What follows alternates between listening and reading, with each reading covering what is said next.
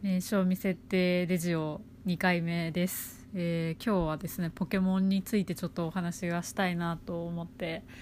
ます。あのポケモンのソードとシールドが最新作が出てなんか大体1ヶ月ぐらい経ったんですけれど、まあ、ちょっとそれで気になることがいろいろありましてでまあなんかその私はソフト自体まだ買ってないというかもうこの先も多分まあ、買う確率はすごい低くて。でまあポケモンに興味がないっていうよりもポケモン買ってしまうと2300時間そのゲームに時間を溶かしてしまっていろいろ生活がめちゃくちゃになってしまいかけるのであのもうちょっと買うのはやめとこうと思ってるんですがそれでもこうなんかポケモンずっと遊んでてなんかこうどうしても惹かれてしまういろいろ魅力だったりとかなんだったりいろいろあるわけなんですね。で、まあ、なんかその魅力いろいろあると思うんですけれど、まあキャラクターがすごい可愛かったりとか自分の好きなキャラクターでこうチームを作ってでそれでこう冒険進めていくとかあとは、まあ、なんか実際にあるこう国だったり都道府県だったりをなんかこう舞台になんかいろいろ話が進んでいくところとかもいっぱいあるんですけど、まあ、その中の一つ私としてはこうたまに生々しい設定が出てくるっていうところをすごく推していて、まあ今日はその話がメインになるんですが今作だとなんかその化石のポケモンがやばいっていう情報をツイッターとかでこうチラチラ小耳に挟んだりとかするんです。であのどういう内容かというとその化石のポケモンって、えーとまあ、初代からあるんですけれど、まあ、あの化石を発掘してでそれを研究所とかに持って行って復元してもらうとその古代のポケモンが蘇るみたいな。で昔だとそのオムナイトとかカブトプスとかあとプテラとかっていうポケモンがなんかそのジャンルに入ってくるんですけれど今回その化石をあの復元しようとするとなんかこう痛々しいポケモンが出来上がっちゃうみたいななんかそういう情報がいろいろあの飛び交っていてでたまたまその YouTube で見ちゃったんですよ。なんかこう解説動画みたいなのでそれを見ると 思った以上にえぐくてなんかそのこれまでは化石1種類につき1体ポケモンがこう復元されるんですよ。今回は2つの化石で1体ポケモンを復元することができてでその化石の種類がそのアイテム名なんですけど化石の鳥化石の魚化石の竜化石の首長っていうこの4種類あるんですけどそれをそれ一個一個をあのなんですかね。こう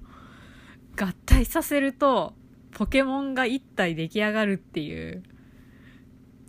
これちょっともうなんかやばくないですか？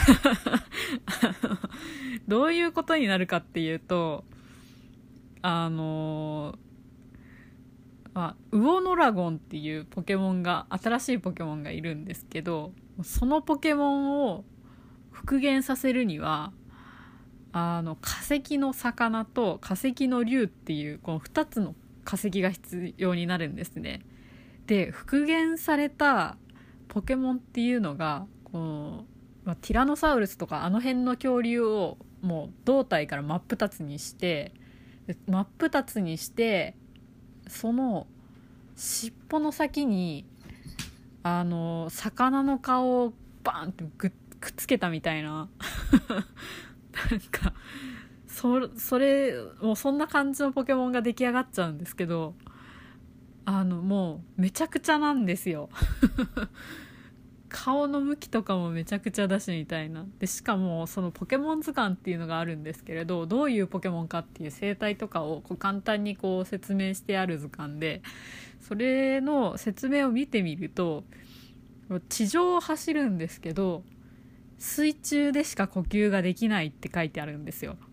はあと思って。なんどうした？みたいな。なんかこう急にこうなんか現実を叩きつけてきたみたいななんかこう生々しいというかもうなんならグロテスクな感じのなんか設定ぶっ込んできたぞと思って えっ？と思って もうすごい衝撃受けたんですけどなんか今までこれまでってなんかもうそのオカルト的な感じのなんか幽霊屋敷みたいなあのダンジョンみたいなところに入っていくともうこういうものがあってこういうことなんじゃないかとかなんかそういう考察がすごい多かったんですけども今回はダイレクトになんかその化石と化石を適当につなげてなんかこうもうなんですかねこう神を冒涜しましたみたいな えげつないポケモンがしかもその1体だけじゃなくて4種類4パターン4匹？4種類のポケモンがなんかそれで出来上がっちゃうみたいな。なんかそういう設定があって超びっくりしました。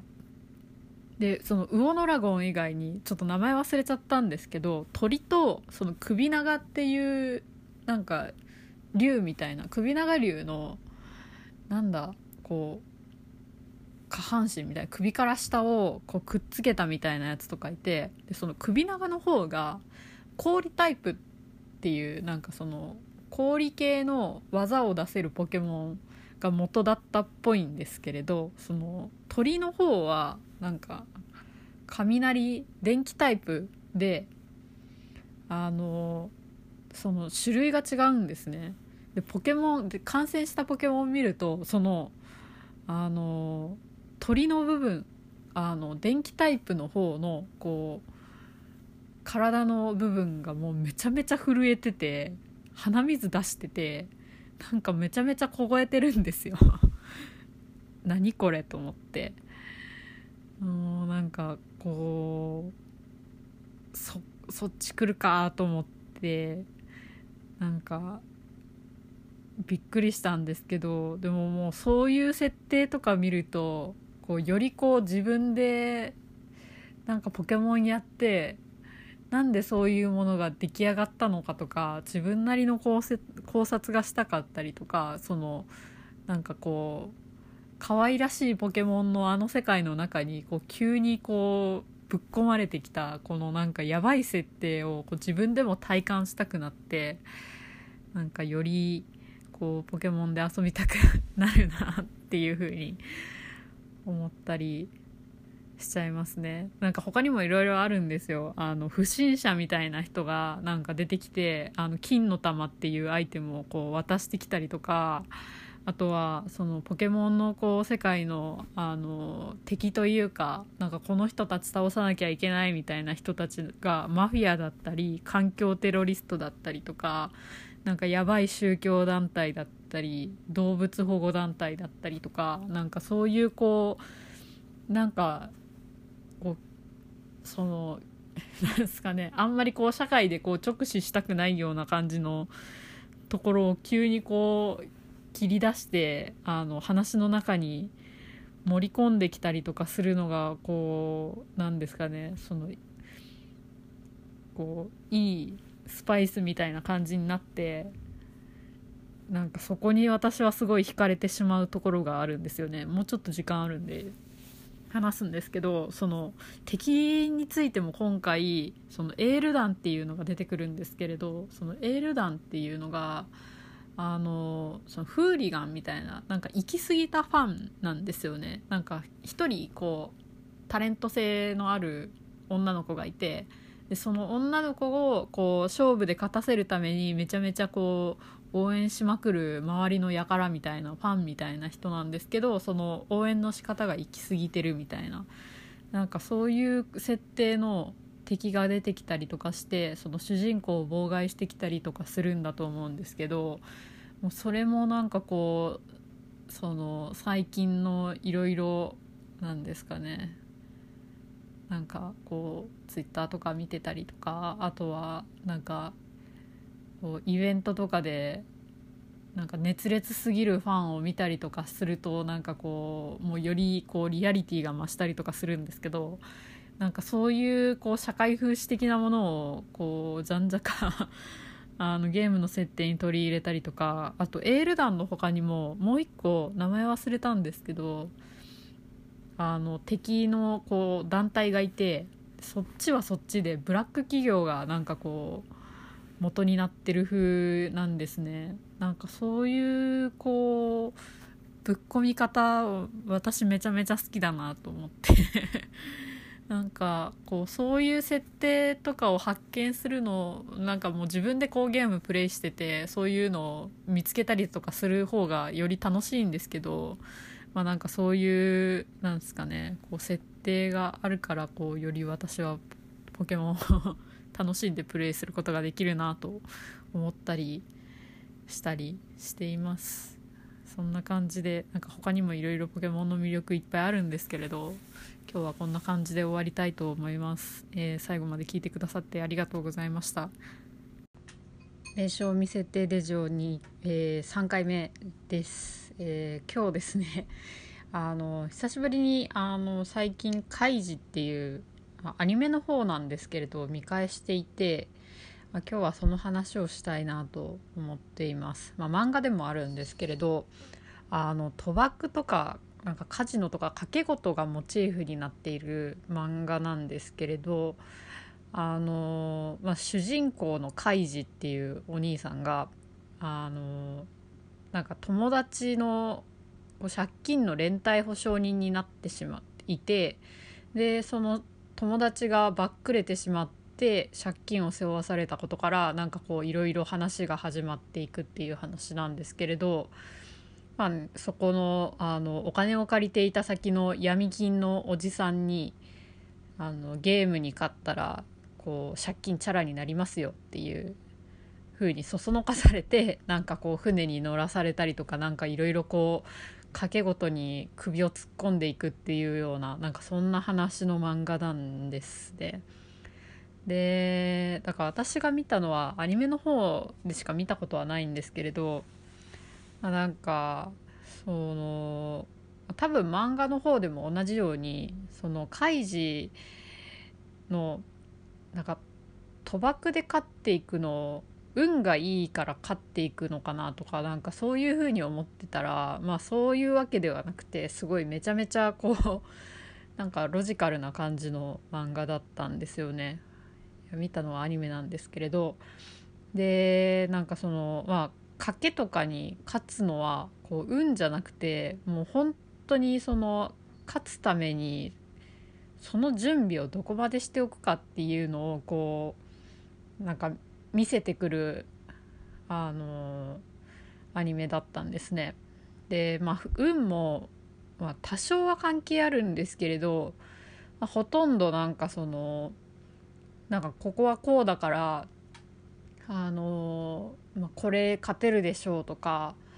なんかこういろいろこう気づきがあってでそこにその勝つか負けるかをどんどんこうかけていくみたいななんかそういう感じの話の展開だったんですね。なんか思っていたのとなんかあんまりこうイメージが違っててなんかそこがすごい面白いなと思ってたんですけれど、まあ、なんかまあ言うてでも、まあ、最後の最後とかなんかここぞという時にだけあのやっぱ漫画なんであのこういい感じに運が作動したりとかするんですけれどまあねあのなんかこう読んでいて読んでいてじゃないな見ていてなんかその賭けだけじゃなくて仕事とか創作とかなんか他の分野でもこうなんか似たような考え方はできるなと思いながらこうアニメを見てました。まあなんか運も多少あるかもしれないんですけれどやっぱこうその準備の方がすごい大事だなと思っていて、まあ、仕事とかも、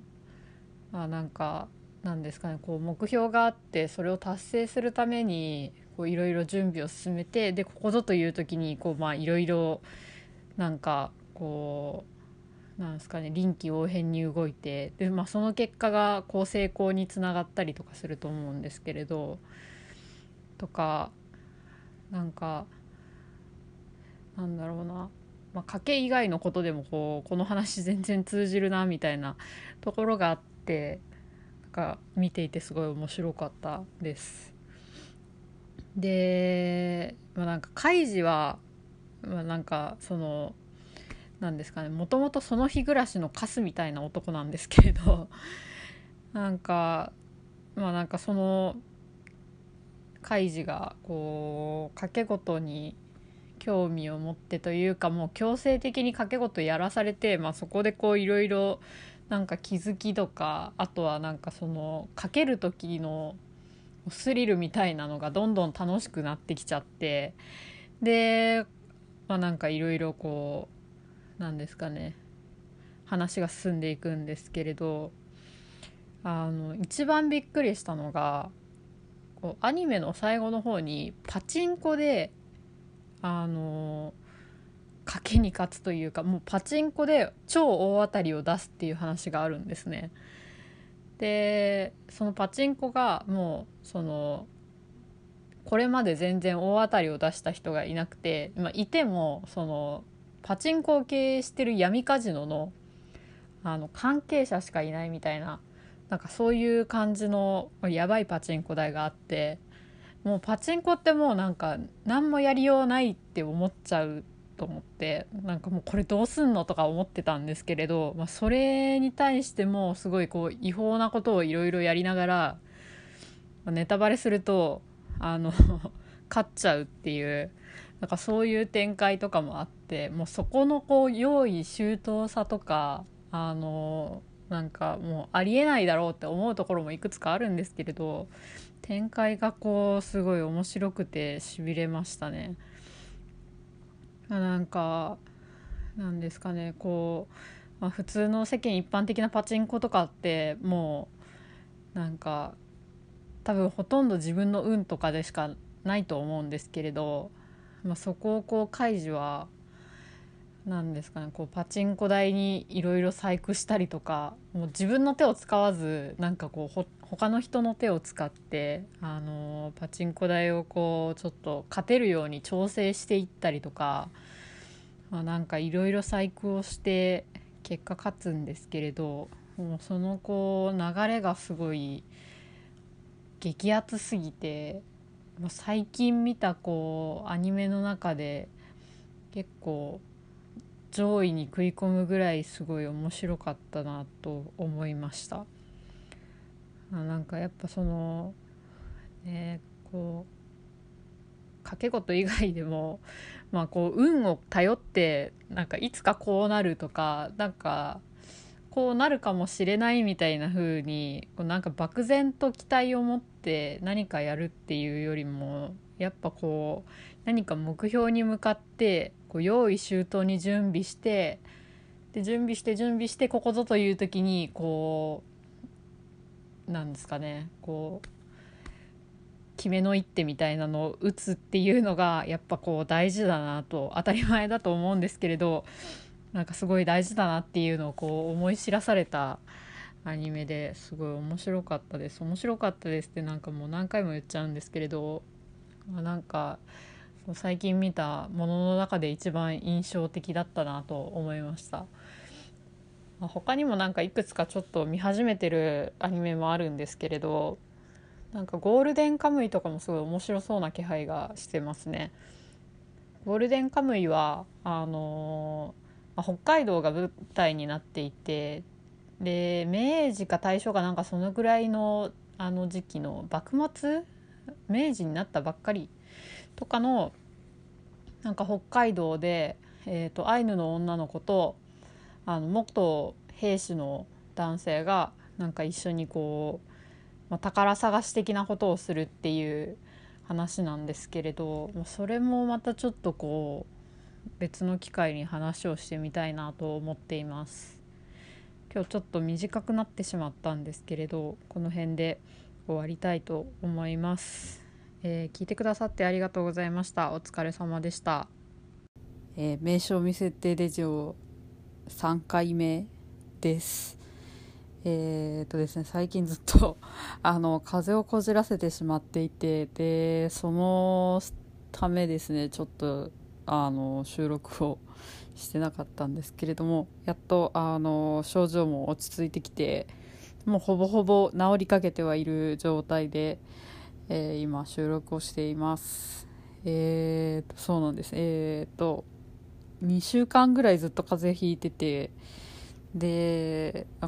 風邪なんですよね。なんかワクチン打ったんで、まあ、インフルエンザではないみたいなんですけれど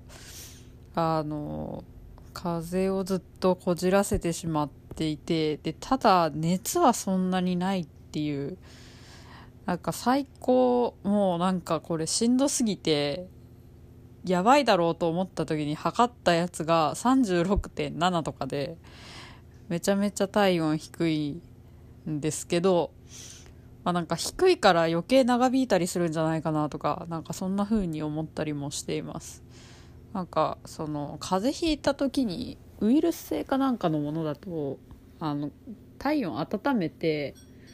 なんか体の中の細菌ぶっ殺すみたいななんかそういうこう健康法みたいなのとかあるみたいなんですけどあその低温でじっくりことことなんか、ね、あのなんて言ったらいいんですかいびられてるというかなんかそんな感じでこうずっと風邪をひき続けているわけであなんかその体温低いからなかなかそのウイルスが死滅せずに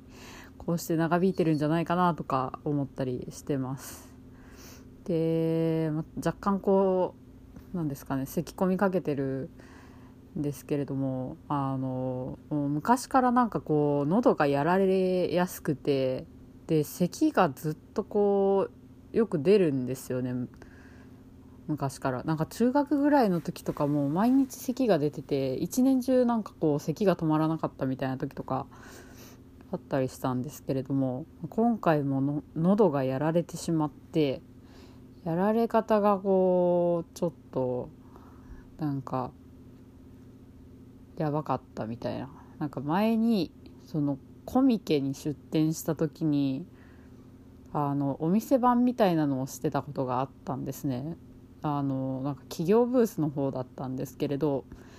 で、まあ、そこでこういろいろウイルスをもらってしまったりとか、まあ、人が多いんでなんか空気が悪かったのもありでずっとそのお店で声出しして商品販売してたりとかしてたのでなんかこうかなり喉を酷使してしまっていたんですね。でその時に無理しすぎて完全に声が消えた時があって、まあ、それをちょっと思い出してもう今回はすごい限界体制を 引きました。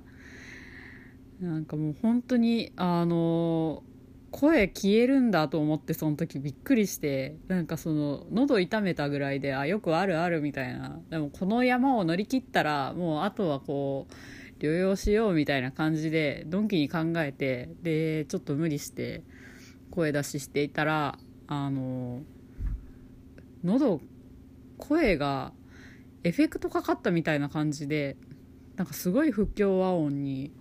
みたいな音が出るようになったんですね。なんかもう声に常にエフェクトがかかってなんか機械音みたいな感じになってるのがあってでなんだこれと思った2時間後くらいにもう完全に声が出なくなったんですよね。声を出してても出してるつもりでもう今こう喋ってるみたいなテンションで話していても声が全然出ないみたいななんかそんな感じのもう口からなんか息しか出ないみたいな感じでもう2週間ぐらいずっと声が出なくて。もうこのままなんかこう喋れなくなっちゃうんじゃないかっていうなんかそんなことがあったんですね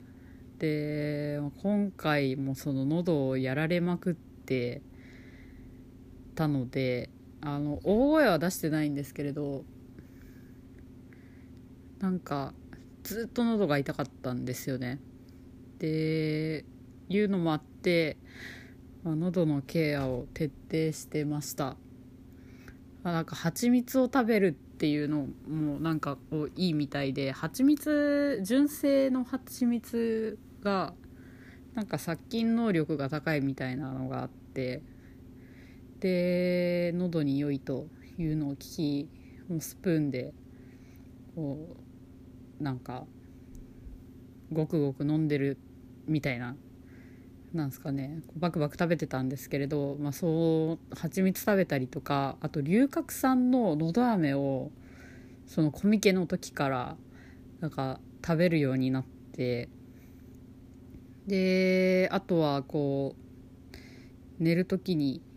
マスクをつけて寝たりとかなんか喉に対するケアを徹底してました。でその龍角散ののど飴すごくてあの味がくっそまずいんですけど他ののど飴とパンチが違うんですよね。なんかの他ののど飴はなんかこうちょっと飴にあの喉に良さそうな成分気持ち入れときましたみたいな感じなんですけれど龍角散ののど飴はあのもう本当に喉の痛みがこう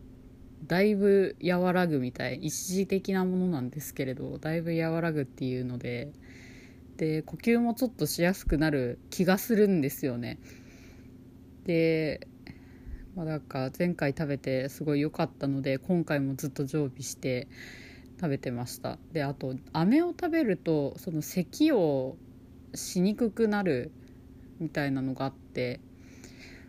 なんかその咳をしすぎると余計こう喉に負担をかけてしまってでまあなんか喉の痛みが引かなくなったりとかするような気がするので私はもうずっと飴を舐めてなるべく咳をしないようにしてました。であとはなんか CC レモン飲んだりとかですかね。なんかもうあの栄養がありそうなものを食べたり飲んだりしてました。なんか CC レモンビタミン C がすごいいいらしいので風邪には。なんで飲み物をあのポカリスエットと CC レモンをガブ飲みし、まあ、今に至る感じです。でまだちょっと完治はしてないんですけれどおそらく今週中には治るでしょうと勝手に思い込んでます、えー、そんな感じですね。あ風ちょっと本当にあの引くと辛いし職場の人にも迷惑かかるしみたいなところで まあなんか引きたくて引いてる人はいないと思うんですけれどなるべく引かないようにあの治った後も注意していきたいなと思っています。そんな感じです、えー、今日もちょっと早いんですけれどこの辺で終わりたいと思います。聞いてくださってありがとうございました。お疲れ様でした、えー、名称見せてレジオ4回目です、えー、今日もお話ししていこうと思います。えー、年の瀬なんですけれどもなんかこう大晦日どうするかだけなんか先行してこうスケジュールがパンパンパンパン決まっていくんですけれどなんかそれまではなんかこうちょっとふわっとした感じで、まあ、大掃除がメインなんですけれど、まあ、なんか今、えー、冬季休暇を粛々と堪能しております。えっ、ー、とそので大晦日なんですけれど、まあ、なんかいろいろテレビ番組特番やってるじゃないですか。で、ね、なんかこう何見ますかっていう話なんですけれどどう過ごしますかっていうそもそも。で私、まあ、夜なんですけれど夜はもう基本的にこうガキ使を見てで見つつも「紅白で」まあ、気になるあの出演者が出たらその時だけチャンネルパッと変えるみたいな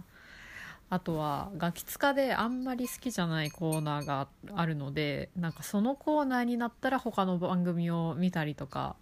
してます。でまあなんかその「紅白」見てガキ使見て終わったら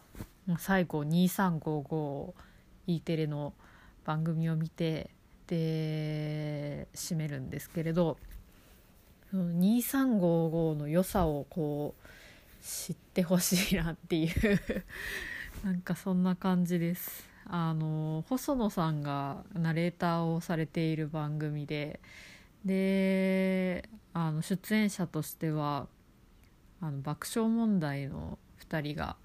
出てくるんですけれど、まあ、ちょっとなんかなんですかね。こう頭がすっきりするようななんかクイズを出しつつで、まあ、なんか年の瀬なんでなんか今年もいろいろ1年ありましたみたいな。でなんかどんな年でしたかみたいな感じの話をした後になんかこうカウントダウンを始めるみたいな。でカウントダウン終わった後そのなんか今年の干支と来年の干支がこうなんかバトンタッチみたいなのしたりとかなんかいろいろアニメーションがあってでまあなんか可愛い感じでカウントダウン開始されで年が明けるとその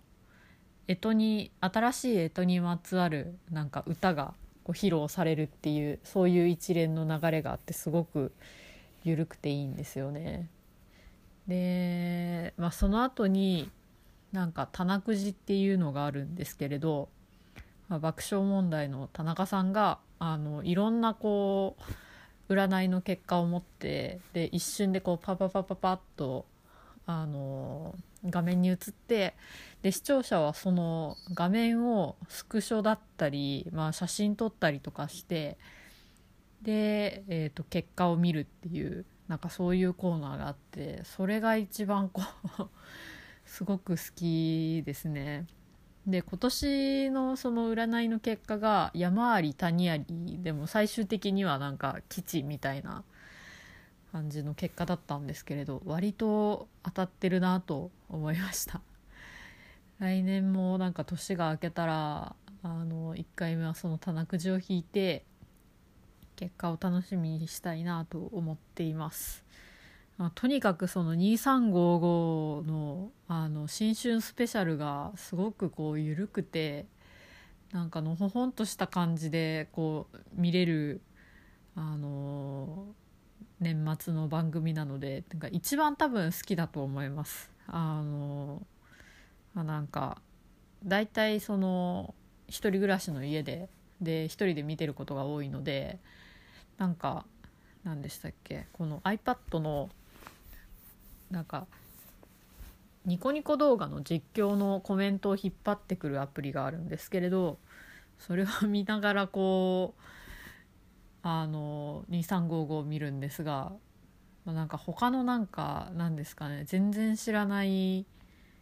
あの多分おそらくこう同じように一人で2355を見ているであろう人たちがもうなんかその日毎年毎年こう多分同じ人が集まって でなんか実況しながらこう見てるんですけれどその感じとかもすごく好きでで、まあ、なんか欠かさず見ちゃうところがあります。で2355を見た後はあの平沢進のだいぶ昔の新年の動画っていうのがあるんですねなんかわけわからない動画なんですけれどこうちょっと中華っぽい音楽が流れてでシャンシャンシャンシャンシャンシャンシャンみたいななんかそういうこう太鼓ドラみたいなのをこう叩いてなんか「明けましておめでとう」みたいなのをなんか何だったっけななんかもう初音ミクの太古の昔の初音ミクみたいななんかこう音声ソフトがその新年の挨拶を読み上げるっていう激ヤバな動画があるんですけれどそれを毎回見てなんか年明けたなと思ってあの過ごすことが多いです。なんかこうそれもニコニコ動画で見るんですけれど、まあ、コメントに「今年もおめでとう」みたいなコメントがもうその日付変わった瞬間にバーッと寄せられるんですがなんかいいなと思いながらこう平沢さんに思いを馳せるっていうそんなあの儀式もあります。で、まあ、ちょっと話が戻るんですけれど「紅白」はもうマストは Perfume を見たいっていうあのライゾマティクスっていう Perfume のあの演出だったりなんやかんややってるエンジニアというかクリエイティブチームの人たちがいるんですがもうその人たちがもう「紅白」の Perfume はもう絶対気合い入れてなんかやってくるんですよね。でそれを見るのがすごく楽しみでで最近はその「紅白」もう最初からこうタイムテーブルみたいなのを公開していてでアプリを入れておくとあの公式のアプリなんですけれど自分の見たい出演者の時に通知をくれるっていうそういうサービスがあってそれで Perfume を見たりしていますね。で、まあ、今年はなんかおげんさんとかもあのなんか一部出るみたいでおげんさんと一緒のおげんさん星野源はなんかあんまり興味ないんですけれどなんか星野源と藤井隆となんかその他もろもろの おげんさんと一緒のメンバーが集まるとこう見たくなるっていうなんかそういう現象があるので、まあ、おげんさんが出てくるところもちょっと見てみたいなって思ってます。まあ、あと他は誰ですかねなんか氷川きよしもちょっとすごい気になるなと思っていてもう最近その氷川さんなんかこう今までと違うアプローチというかなんかそのいろんな記事読んでみると今までこうちょっと我慢してたことがいろいろあってでそれをもうなくしてで自分でいたいん？自分が理想とする自分で いようみたいななんかなりたい自分になろうみたいななんかそういう感じでこういろいろなんかインスタやったりとかされてるんですけれど、まあ、その演出がどうなるのかもすごく気になるなと思ってます。あの楽曲は「ドラゴンボール」の曲を歌うみたいでで野沢雅子さんがなんか応援でその出てきたりするみたいなんですけれど、あ、なんかこうちょっと話題になってたりとかもするので少し気になるなと思って。であなんかそのニュアンスとしてあの何ですかね。こう氷川さんあはっきりとは言わ言ってないんではっきりと私も言わないんですけれどあの、まあ、紅白歌合戦って赤が女性のアーティストで白が男性のアーティストででなんか二手に分かれてなんか対抗でいろいろ楽曲を披露するっていうなんかそういう番組企画なんですけれどなんかどっちでもないっていう風におっしゃっててでそのどっちでもないっていうのを演出でもやるみたいでなんかどういう風なこう出てき方があるのかなというかどんな感じの出てき方で来るのかなっていうのがすごく気になってます。なんか応援したいなと思っていますで、まあ、ガキ使は、まあ、ガキ使はもうなんか 結構なんですかね見慣れてるというか毎年こう同じようなパターンに入りつつあって、まあ、それでも面白いところはあるんですけれど、まあ、なんか過去のネタをこすったりとかあとはなんかこうお決まりっていうなんかこう枠がこう 結構決まってきてるのでなんかどれぐらい面白いんだろうかとか思いながらなんかもしかしたら今日見たあのさんまのからくり大辞典のなんかあのご長寿早押しクイズの方がめっちゃ笑っちゃったかもしれないです。もうなんかそんな感じなんですけれども年末いろいろ見たいものがいっぱいあるのですごく楽しみにしています、えー、そんな感じです、えー、今日も聞いてくださってありがとうございました、えー、レジオ今日もお話していきたいと思います、えー、今日はですね、まあ、猫の話をしようかなと思っております。で私も小学生くらいの頃からあの家でずっと猫を飼っているんですけれども、まあ、種類はいろいろあると思うんですけれど今回は、まあ、猫のどういう瞬間が好きかみたいな話をしていきたいなと思っています。でまあこれを聞いてくださっている方はどんな猫の瞬間どんな瞬間の猫が好きですかね。あのまあ書店に行ったりすると今もうコーナーができてるくらいあの猫の写真集とかも売ってたりするんですけれどとか、まあ写えーと猫がメインの写真の展示会とかもあったりします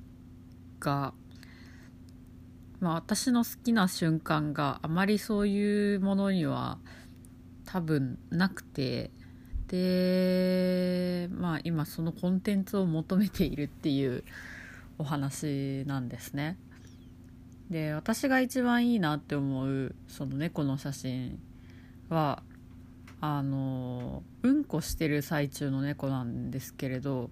これは猫に限らず犬も最高ででまあなんか私その猫の写真をこう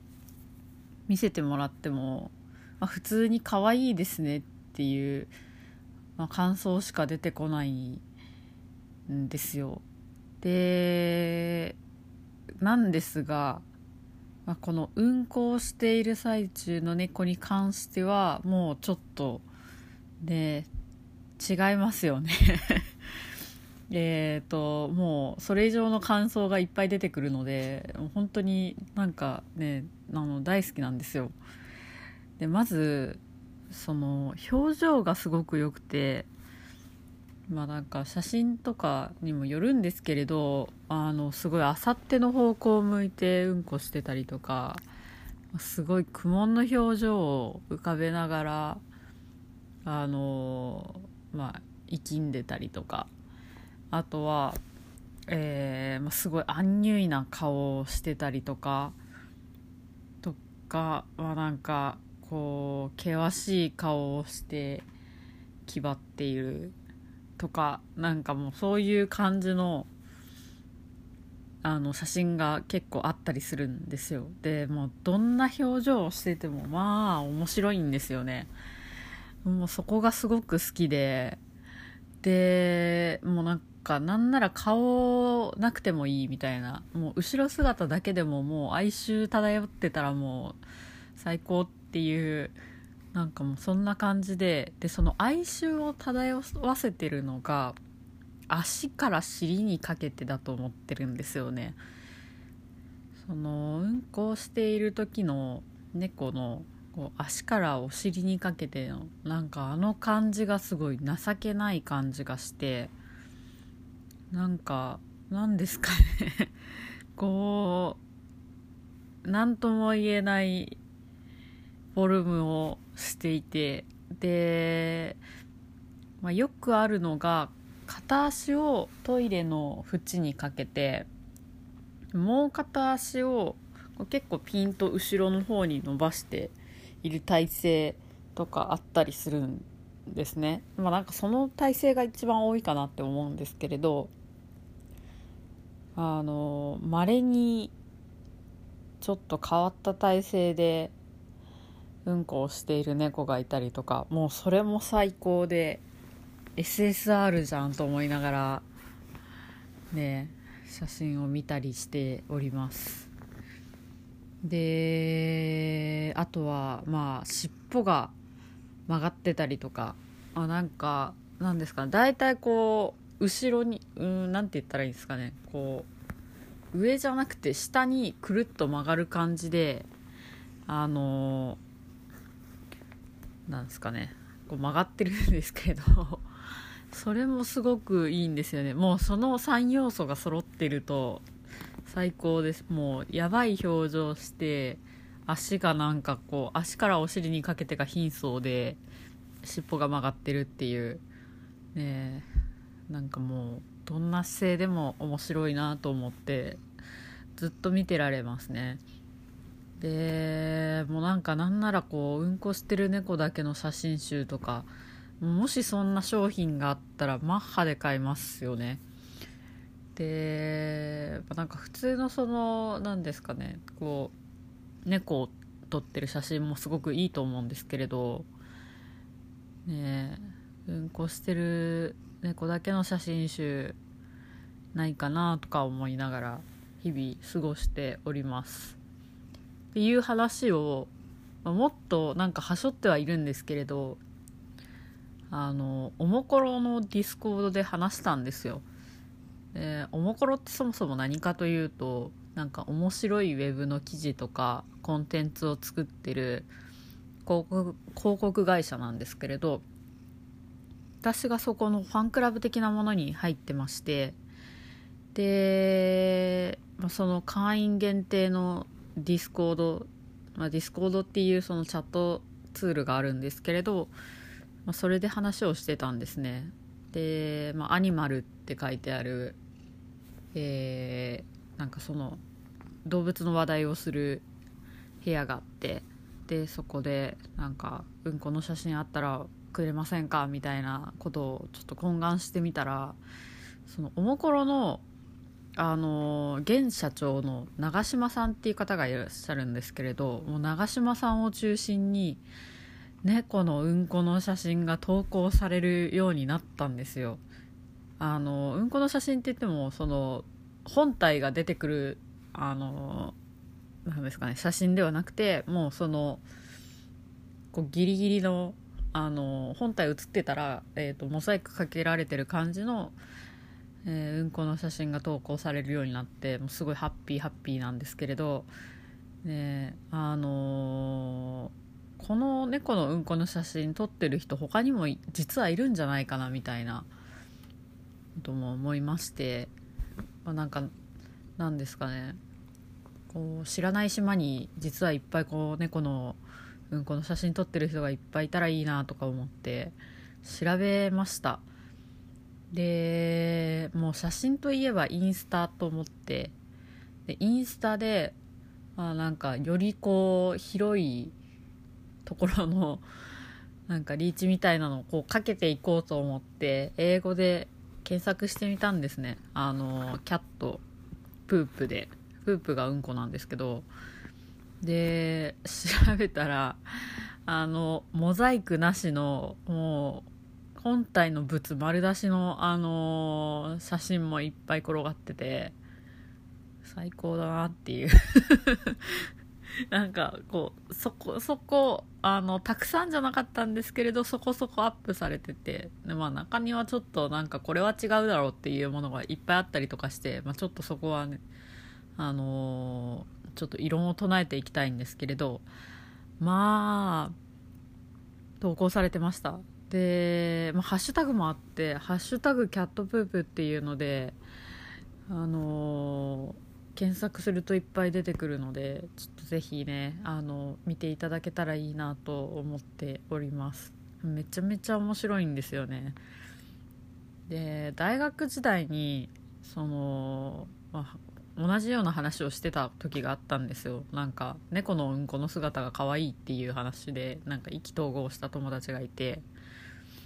なんかそれがきっかけっていうわけではないんですけれどなんか分かるみたいな感じであのなんか意見が合致した人がいたんですけれど、まあ、普通の猫カフェはなんかあんま行く気にならないんですけれど もう猫がずっとうんこやってくれるあのうんこ症付きの猫カフェがあったら絶対行きたいねっていう話をしててもうなんかこう回転寿司みたいにそのイメージなんですけれどイメージはもう回転寿司みたいな感じであのもう客席があって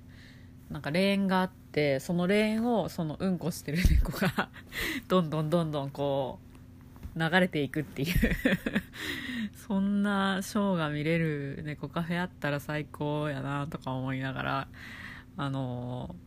話をしてました。もうそのアイディアはその話を一緒にしてた友達から出たやつなんですけれどめちゃめちゃいいなとか思いながらまあねあったら通い詰めたいなと思います。でまあ無理なんですけどそもそもそんな ショーが。あれなんですけど叶わぬ夢なんですけれどね。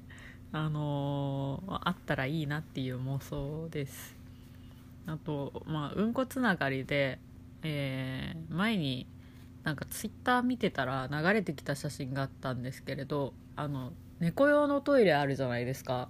で猫用のトイレにポン菓子ポン菓子とかりんとうを入れて であの出してるお店があるのかな？なんかあるらしくて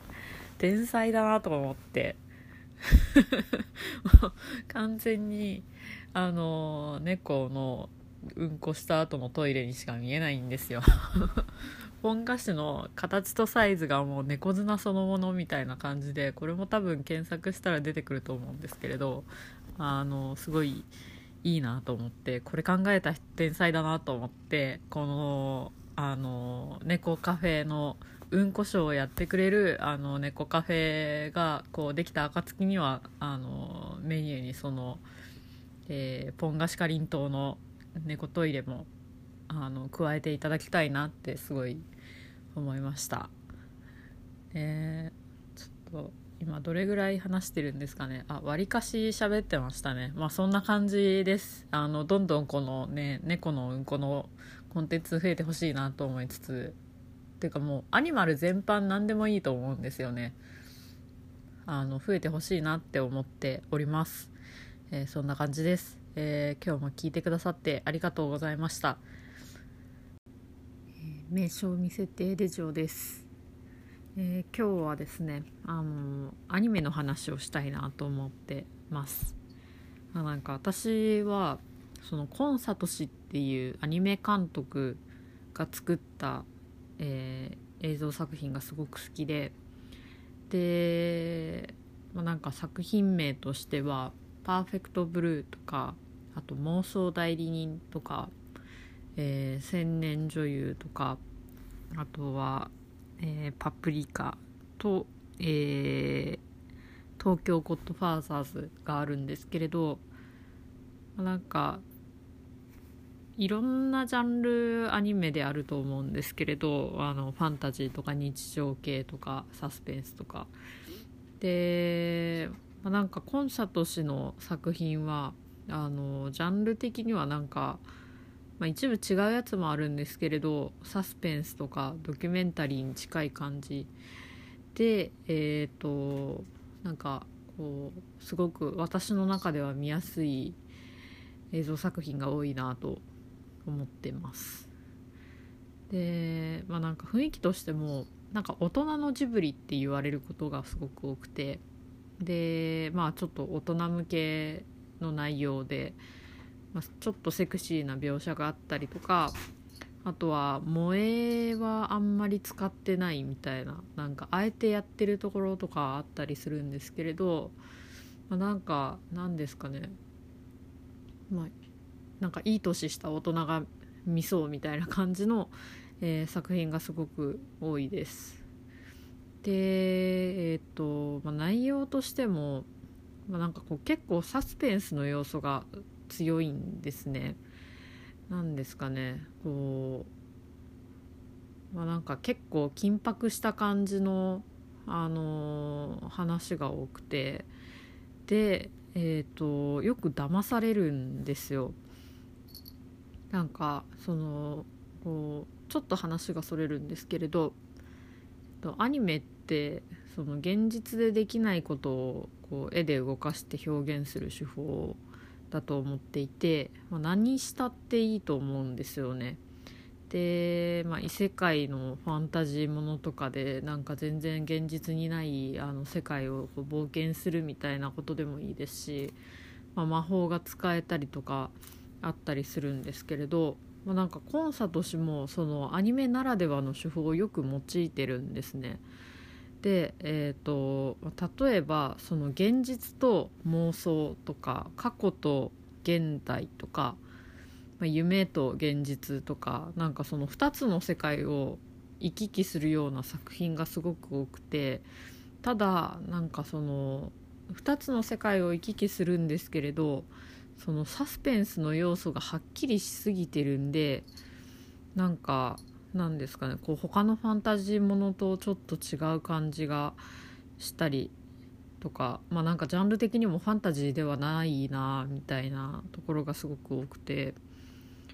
でまあなんですかね。こうアニメの中のもう現実の世界と妄想の世界がこうはっきり分かれてるものがすごく多いのが特徴だなと思ってます。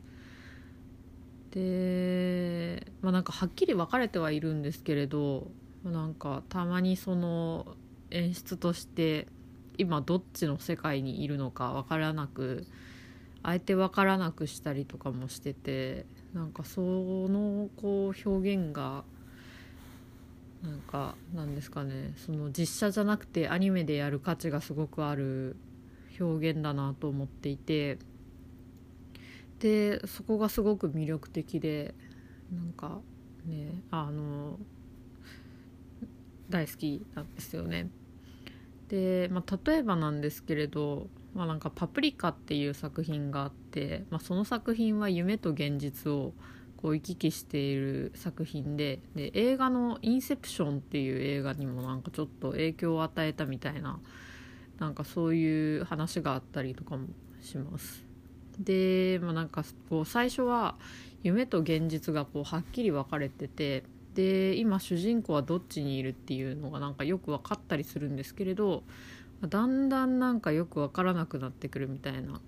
とか、まあ、なんか夢の中の世界が何でそう分かるかっていうのもなんかその絵のタッチを変えてるわけじゃなくてなんか会話は続いてるけどその会話をしている場所がなんかこうコロコロ変わったりとかなんかなんですかね、まあ、現実では起こりえないことをこうなんかさも当たり前のように進めているシーンとかがあったりして、ま、なんかそれがこうあ今夢の世界にいて会話をしているんだなとか、まあ、今は現実なんだなとかなんかそういうのが分かってくるんですけれど。なんかなんですかね。うなんか実写の映画でやそれをやろうとすると、まあ、CG とかを使ったりしないといけなくなってでなんかそこでこう違和感というかズレみたいなのがでできてしまうかもしれないんですがアニメだともうなんかずっと同じタッチで同じように夢の世界も現実の世界も表現できるのでなんか本当にすごいいい作品だなとか思ってでえっ、ー、と、まあ、よく作品鑑賞してます。でただすごく残念なことにあコンサトシさんがもうすでに亡くなってらっしゃる方でで、まあ、なんかその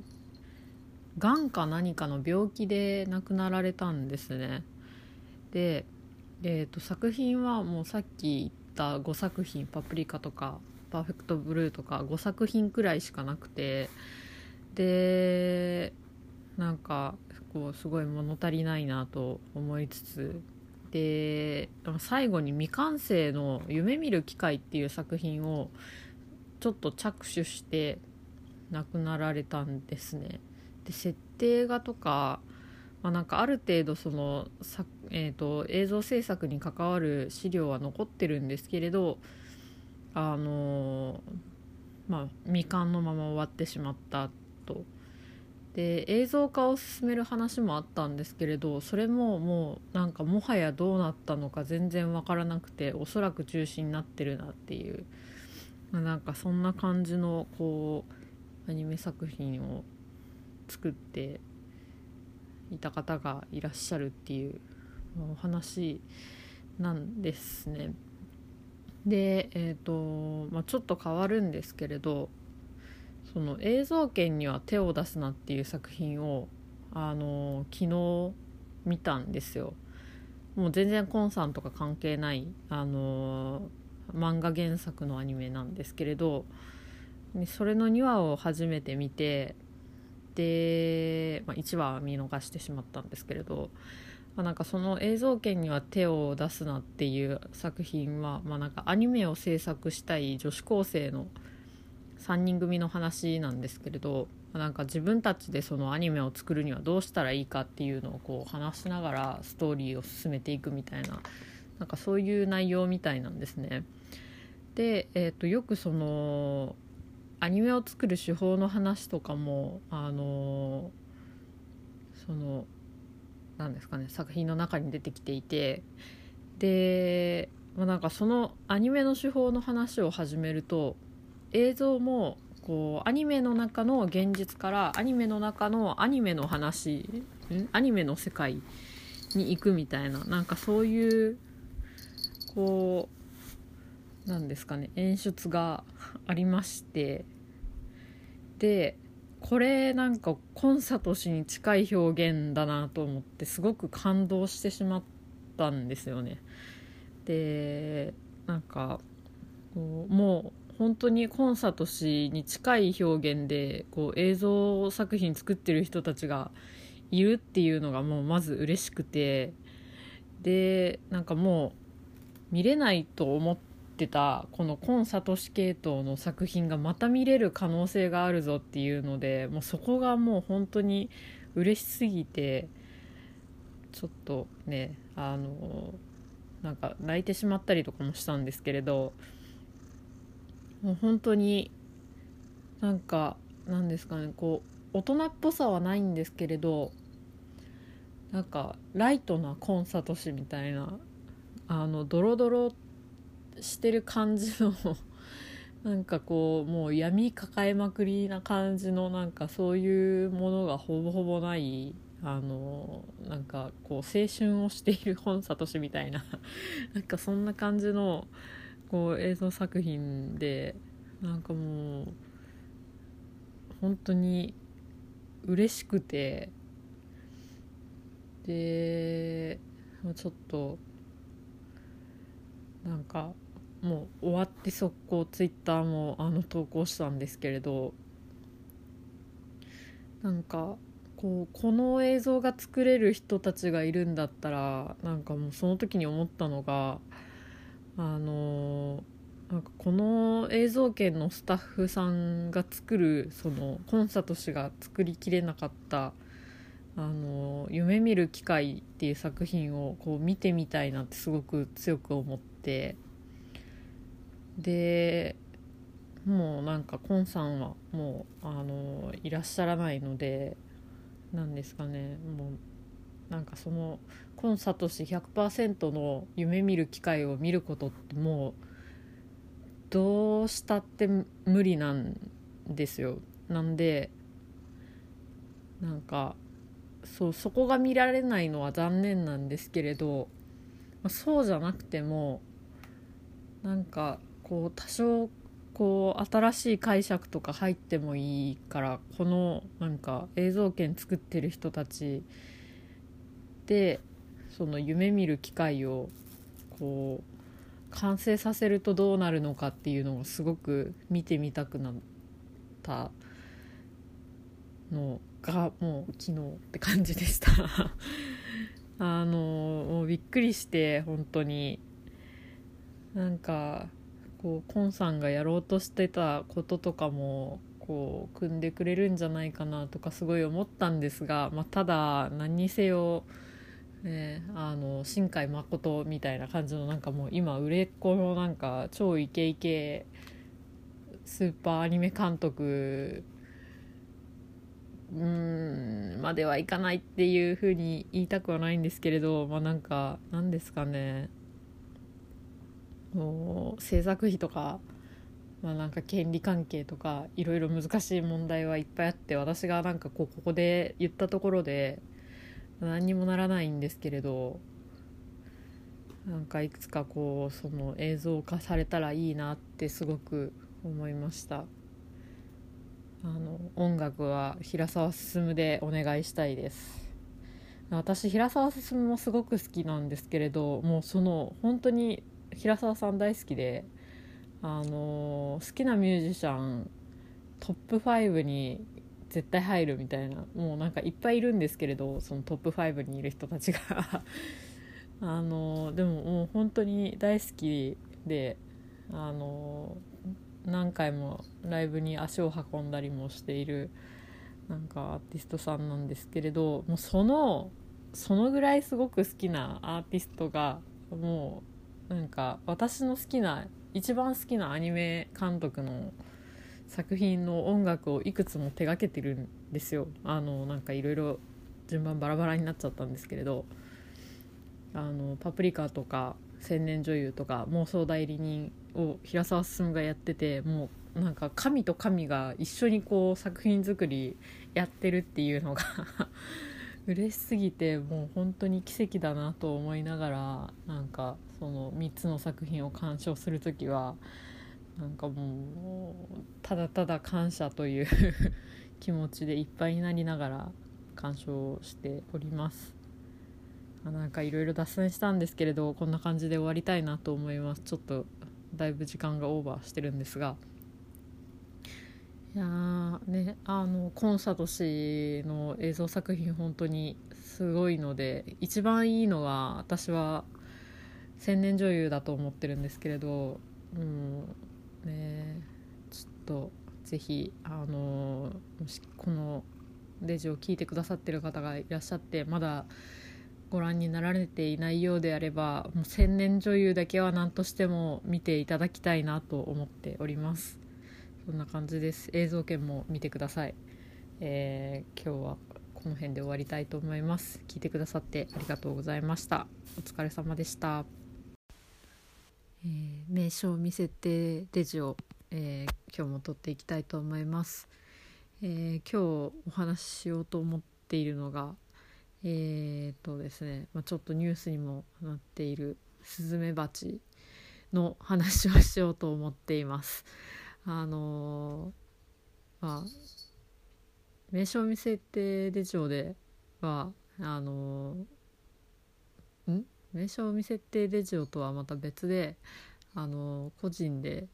その声ブログを毎日録音していてでそこでももうなんか2日ぐらいもうここ最近ずっと喋ってるんですけれどもうなんかまだ喋り足りないというかもう同じ話を何回も繰り返してるだけかもしれないんですけれどちょっと思うところがありすぎるのでこの話をしていきたいなと思っています。でスズメバチの何の話かというと、えー、アース製薬からもうまさに明日今日あの1月20日なのでおそらくこれをアップしている頃にはもうなんか発売されると思うんですけれどあのこのスズメバチの駆除剤が発売されるんですね。でその駆除剤の、えー、使用方法がもうあのアリノスコロリスズメバチ版みたいな感じで、えー、スズメバチが、えー、その薬毒の餌を、えー、食べてでそれを巣に持ち帰って他の仲間に分け与えるとその時間差で、えーと、毒が回ってでその餌を食べたあの蜂がどんどんどんどん死んでいくっていうそういうあの駆除方法のえー、薬が発売されるんですね。でえー、とまあポイントとしてはその直接そのスズメバチと対峙することなくあの、えー、スズメバチの駆除をすることができるので人間としてはすごく安全にあのその虫を駆除することができる。で刺される心配が、えーと格段に減ってであとそのまあ設置もあのスズメバチが来るところに置いとくだけでいいっていうので、まあ、すごく簡単なんですね。なので、えーとまあ、これまでその家の軒先とかに、えー、スズメバチの巣ができてしまってで、まあ、すごくなんか怖い思いをされてた方にとってはもうその高いお金を毎年払って業者を呼んで駆除してもらう必要がなくなるかもしれないっていうところですごくいい商品だとは思うんですがあのなんかねちょっと昆虫好き界隈では、えー、いろいろ問題視されているポイントもすごくあるというところを今日話していきたいなと思っています。で、えーと、まず最初にそのそもそも、えーと、スズメバチの駆除自体には反対しているわけじゃなくてその自分の生活圏で、えーともう本当にそのさっきの家の軒先とかなんかこうもうすぐ近くに大きな巣ができてで、えーとまあ、いつ刺されるか分からない分からないみたいなそういう状況だったらもう本当に危ないと思うので、えー、駆除した方がいいなと思っているんです。でただその駆除は必要なんですけれど今回この発売される薬はあの不明な点がすごく多くてでえっ、ー、とまあ、なんか下手するとかなりスズメバチの数が減ってしまって他にもいろいろな支障がこう出てくるんじゃないかっていうなんかそういうこうなんですかねえっ、ー、と、まあ、問題がある懸念点がある商品なんです。で何がまず懸念かっていうとその本当にスズメバチだけがその毒の餌に食いつくのかっていうところででえっ、ー、となんかその何で、えーと、薬に、えー、スズメバチをおびき寄せるかというと,、えーと、スズメバチの好きな蜜とかあと発酵したものの匂いで、えーと、こうおびき寄せてで、えー、と薬を食べさせる仕組みになっているんですけれどもその同じ匂いってあのカブトムシだったりクワガタムシだったりとかもうあの森の中の木の幹の樹液吸ってる生き物大体大好きみたいななんかそんな感じのあの気配がするんですね。でそうなるとそのスズメバチだけじゃなくて、えーと、他の虫とかなんかもう希少な虫とかもあのその餌を食べてしまってで毒が回って数が減ってしまうんじゃないかっていうなんかそういう懸念があります。で、えーと、もちろん蜂なので、えー、注意書きにはミツバチがあの嫌う成分が入っているので大丈夫ですみたいなことは書いてあるんですけれどまたそれとは違う注意書きでただしあの養蜂してるところとかミツバチがいるところではあの使用しないでくださいっていうふうに書いてあるんですね。これって結局どうなの？みたいななんか多分その100%ミツバチがあの近づかないっていうことではなくてあなんか一応そういう成分は入っているけど中にはこう食べに来るミツバチもいるでしょうよという話だと思うんですね。まあ、そうなった場合にそのなんかそのなんですかねスズメバチ退治のプロセスが、えーと、ミツバチの方でも起こってでえっ、ー、とその蜂蜜ミツバチが取ってきた蜂蜜にその毒の成分がこう移ったりとかしてそれを人間が食べたりしたらその人はどうなるのとかあったりまあ、なんかもちろんその何ですかねえっ、ー、と蜂蜜作ってるあの養蜂所の人とかなんかこうねあの商売に支障があったりするんじゃないかっていうなんかそういう懸念もあったりするんですね。とかいろいろあるんですね。あの、まあ、スズメバチあの減りすぎたりとかするとあの毛虫が増えたりとかして、まあ、それでこう農家の方が困るとかあったりするんですけれどまあ、なんかそのこう外に設置して、えー、置くタイプの駆除剤なのでそのなんですかねこうどのくらいの巣をその薬で壊滅させたかっていうのがもう見えないっていうのが一番怖いなと思っていて、まあ、気づかないうちに減少していてでこうその今までスズメバチが捕食していた生き物が、えー、爆発的に増えてでそれであのなんですかね、まあ、イナゴイナゴの大群が増えたみたいな感じとかで、まあ、なんか食害が出たりとかしたらあの困るなっていうのもあるしであともうなんかその外に置いとくだけでいいので誰でも設置可能なのでいたずらするやつとかも出てくんじゃないかなとか思ったりするんですよね。もう例えば数が数稼ぎたい YouTuber の人とかもうなんかすごいけあの偏見でしかないんですけれどあたまになんかその生き物系のこうチャンネル見てるとあのなんですかねこうあんまり見ててあの気持ちが良くない感じの あのことを生き物にしているなんですかねそういうチャンネルとかもあったりするんですね悲しいことに。でなんかそういうタイプの人がこれを手に入れてであっちこっちの野山とかに設置したりとかしてでもしかも多分回収もしないと思うんですよそういう人たちは。なんかそういう風になったらこうどうなっちゃうんだろうっていうなんかそういう懸念がすごくあるんですよね。っていうのが最近そのニュースになってで2ちゃんとかでもなんかこうまとめすれたってなんかまとめられたりとかしてるんですけどあのなんですかね。まあよく言われるのがその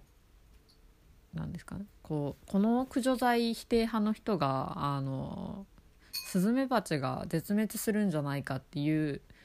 あのちょっと強めの言葉でなんかこう投稿したコメントが取り上げられてなんかそのぐらいで絶滅せんよみたいなことをこう結構言われたりとかしてるんですね。で確かに絶滅は、まあ、しないかもしれないんですけれどでも数が激減しないとは言い切れないじゃないですか。でまあなんか激減して他にいろいろ害が出てでまあなんかその農作物のあの花粉があのなんですかね受粉しなかったりとかまあなんかそのスズメバチを食べてるなんか鳥とかもなんかそれによってこう死んだりとかしてで今なんかなんですかねこう絶滅しそうになってるもう本当に数が少なくなっているあの鳥とかもいるんですけれど鳥の数が減ったりとかなんかあった後にあにやっぱりこれ数戻しましょうって言ってそんなすぐに戻せるものでもないのでなんかもっと慎重になった方がいいんじゃないかとかなんか思うところはあります。であとはあの熊とかイノシシのあの駆除と,、えーと、一緒ぐたにされてなんかそのなんですかねこう動物愛護の人がまた何か言うとるわみたいななんかそういうコメントとかもこう見られたんですけれどあの熊とイノシシもその人が住んでるところに出たりとかしたものはもう駆除するしかないとは思うんですね。で、えー、と思うんですけれどその駆除するのって1個体とかなんかもうピンポイントで狙えるものであってあの今回のそのスズメバチってもう餌を置いてその餌取りに来たやつも誰でもなんかもうしんどいでみたいな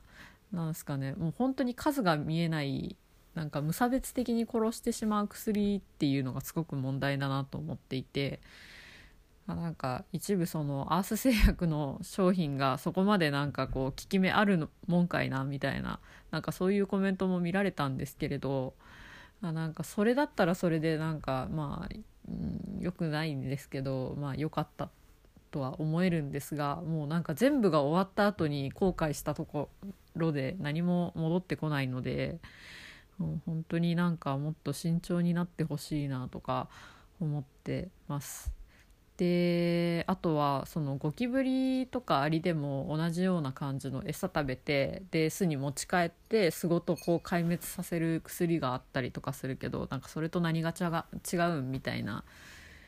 コメントもあったりとかしてもうそれももうまずそもそもそのスズメバチとゴキブリアリのこう行動できる範囲が全然違うわけですよ。もうせいぜいなんかゴキブリとアリは 100m 圏内くらいしか行動できないんですけれどスズメバチはもう1キロとかあとオオスズメバチになると10キロくらいもうなんか平気で移動するらしいんですね。でそんだけ広範囲のなんか移動してるやつ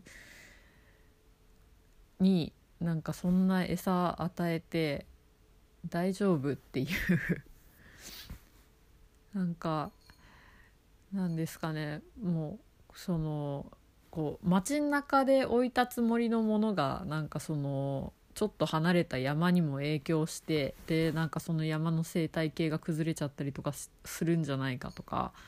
もうあとはそのゴキブリとアリの駆除剤ってなんか多分家の中に置くものが大半だと思うんですよ。家の中にそのあの2種類が出てほしくないから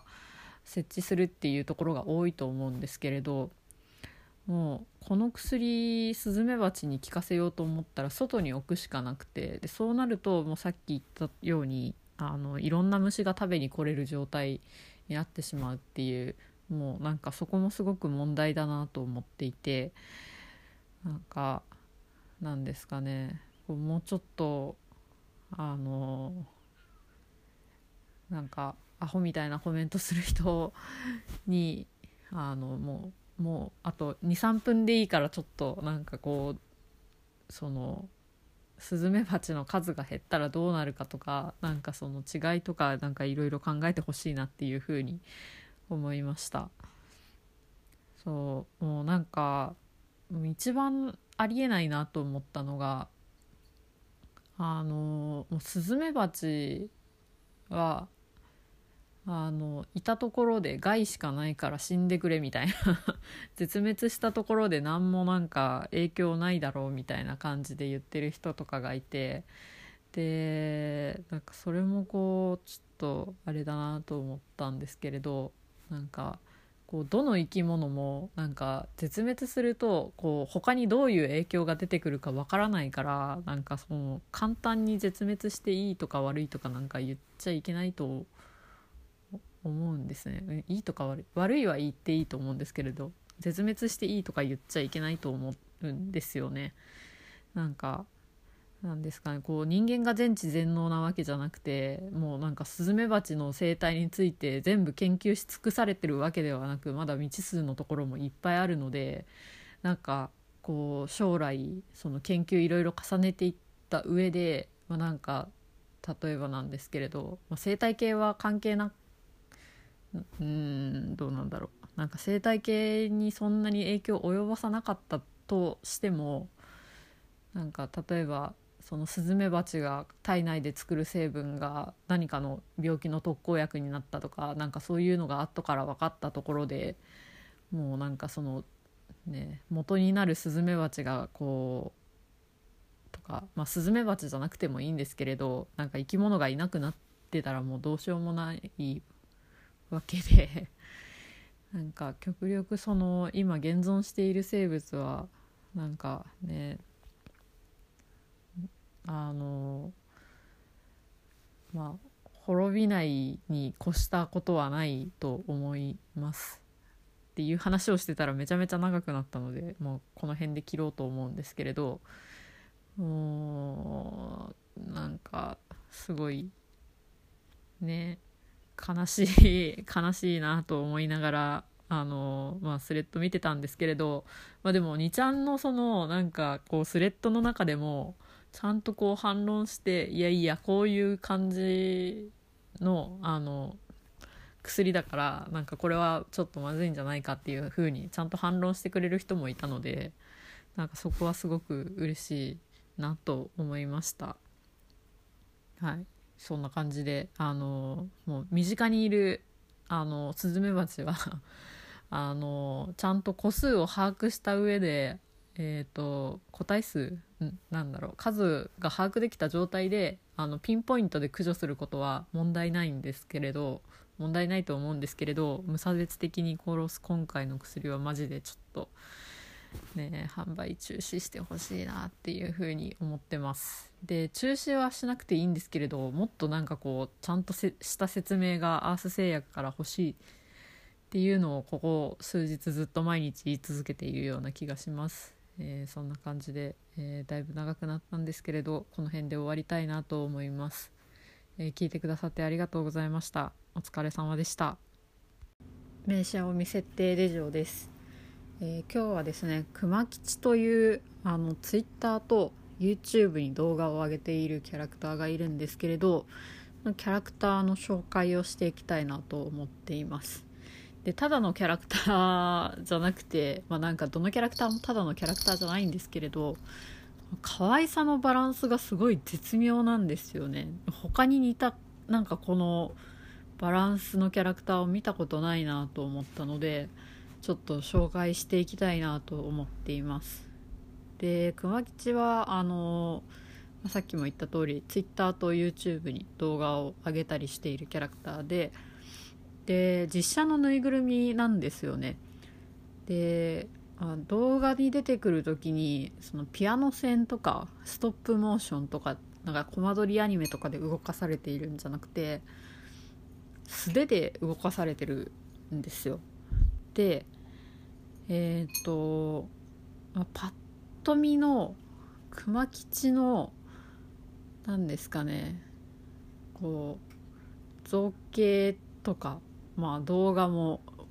含め、まあ、ちょっと不気味なところがあってそこがまたこういいんですけれどまあその何ですかねこう動かしている手が女性の手なんですね。で、えーと、その手がすごく綺麗なんですよね。で、えーとまあ、それがこうなんかちょっと怖さを醸し出しているところもありでその女性の手の爪もなんかすごく綺麗に塗られていてなんかこう女子力の高さがそこからにじみ出ている感じの手なんですよ。で何ですかねこうおしゃれに気を使っていそうな感じのなんか女性の手じゃないかなと読み取れるんですけれど、その手がこう熊吉を動かしていてで熊吉の話し声がちょっと加工されてるんですね。アヒル声みたいなちょっと高めの声でなんか喋るっていう、まあ、なんかまずその2点があるのとその熊吉の体ってあの手作りのぬいぐるみなので左右が非対称なんですよ。で顔も非対称でちょっとバランスがあのこう普段いつもイメージするようなクマと比べて若干崩れているところがありであと手足が少し太めで胴体がちょっと細めなんですね。腕もちょっとなんか綿入れすぎなのかちょっとムキムキしてる感じがあってなんかこう口も口と目もなんか笑っている感じじゃないんですよ。でえー、っとあと映像のライティングもちょっと怖くてなんか暗闇の中で暗闇というか薄暗い部屋でフラッシュをずっと焚いて撮ってるような感じの映像なんですよ。でもなんかこう見てるともうめちゃめちゃ可愛いなと思えてきちゃうんですね これが。で、まあ、動画であの食レポをやったりとかしてるんですけれどま人のこと言えないんですけれど話す時にたまに噛んだりするんですよ。その不完全さがまずいいなと思ったのとなんか言葉のチョイスと独特の鉛があるんですね。なんか例えばそのスーパーマーケットのことをスーパーマーケット屋さんって言ったりとかあとはディズニーのキャラクターのグーフィーをグーフィーさんって呼んだりとかなんか何ですかねこうものの言い方がちょっとなんか独特なところがあって何て言ったらいいんですかねこう柔らかいのに毒がある感じがするんですね。で、えーと、熊吉のお友達がいてなんか金太郎っていう、まあ、似たような感じの熊みたいなキャラクターがいるんですけれど、まあ、それもあのぬいぐるみで左右非対称な感じの、えー、造形をしていてで、まあ、性格がなんかちょっと緊張しいでかつがめついみたいなところが少しある。で、えーと、話し方がき、えーと、熊吉に比べるとちょっと幼い感じがするんですね。でまあ金太郎と比べると熊吉はちょっとしっかりした性格なんですがなんかその金太郎も話し方がすごい独特で食レポの時に「うまい」っていうコメントを何だったかな「うまい」みたいな感じで言ってて可愛いんですよねその言い方が。であの声も熊吉よりちょっと高めなんですよ。で金太郎は動画の撮影にちょっと慣れてない設定もあってなんか緊張するっていうのをよく言うんですけれどなんか何ですかねこう動画を撮ってる最中にあの熊吉に助けを求めたりとかするんですね。何したらいいの？とかなんかどどうしたらいい？みたいな感じでなんか熊吉に聞いたりするくだりがあってで声だけなんですけど熊吉が横からこうアドバイスしてなんかこう食べて感想を言えばいいよみたいななんかなんですかね。ちょっと落ち着いた感じでアドバイスしてたりとかなんかこう変にリアリティがあるんですよ。っていう、まあ、そんな動画を最近延々と見てるんですけれどなんかこうがっつり癒されるっていうわけでもなくなんかちょっとぽやーんとした感じで 見るんですね。で見てる時になんかこう不意にすごいエモさを感じる時があってなんかこう小学校低,、ね、低学年くらいの時をなんかこうグワーって思い出す時があるんですよ。なんかもうあのビーズとかラメとかリカちゃんとかあとバービーとかシルバニアとかなんかもうあの辺のこうプラスチック類と遊び倒してた時をすごい思い出すんですね。なんかトイザラスとかのあの女児のおもちゃが売ってるコーナーにこういる感覚みたいな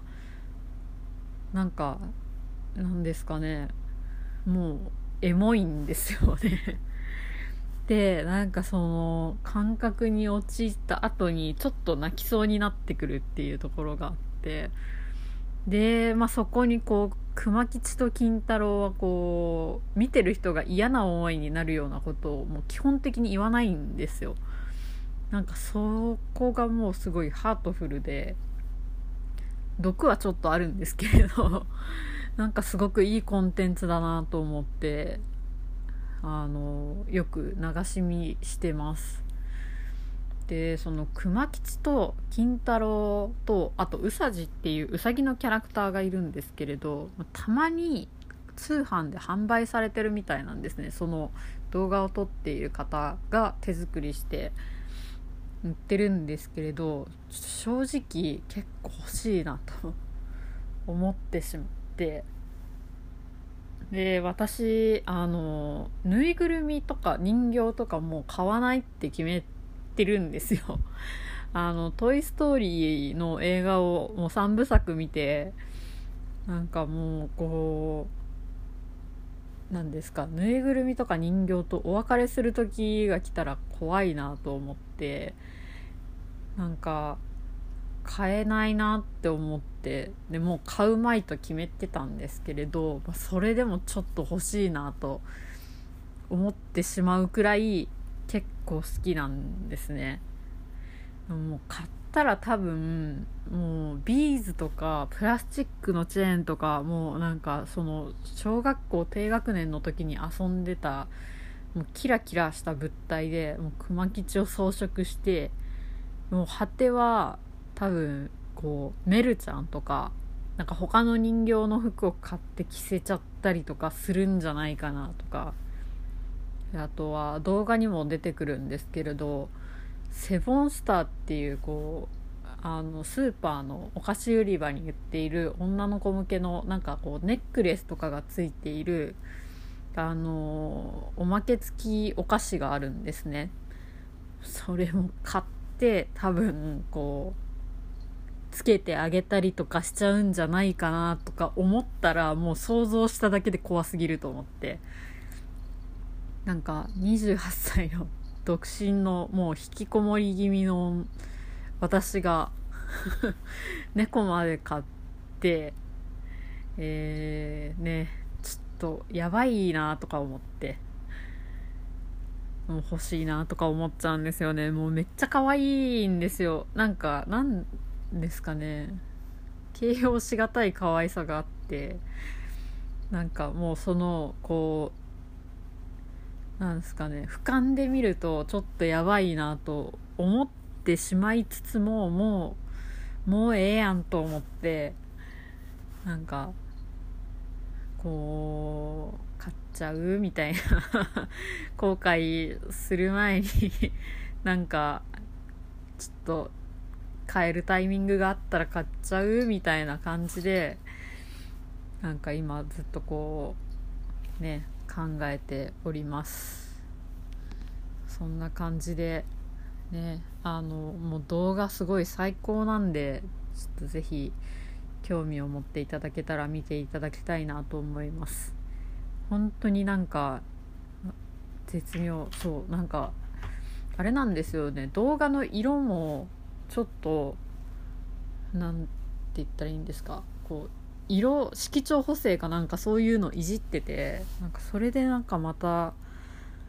ちょっと不気味な感じがあったりするんですけれど。あのー、なんかすごい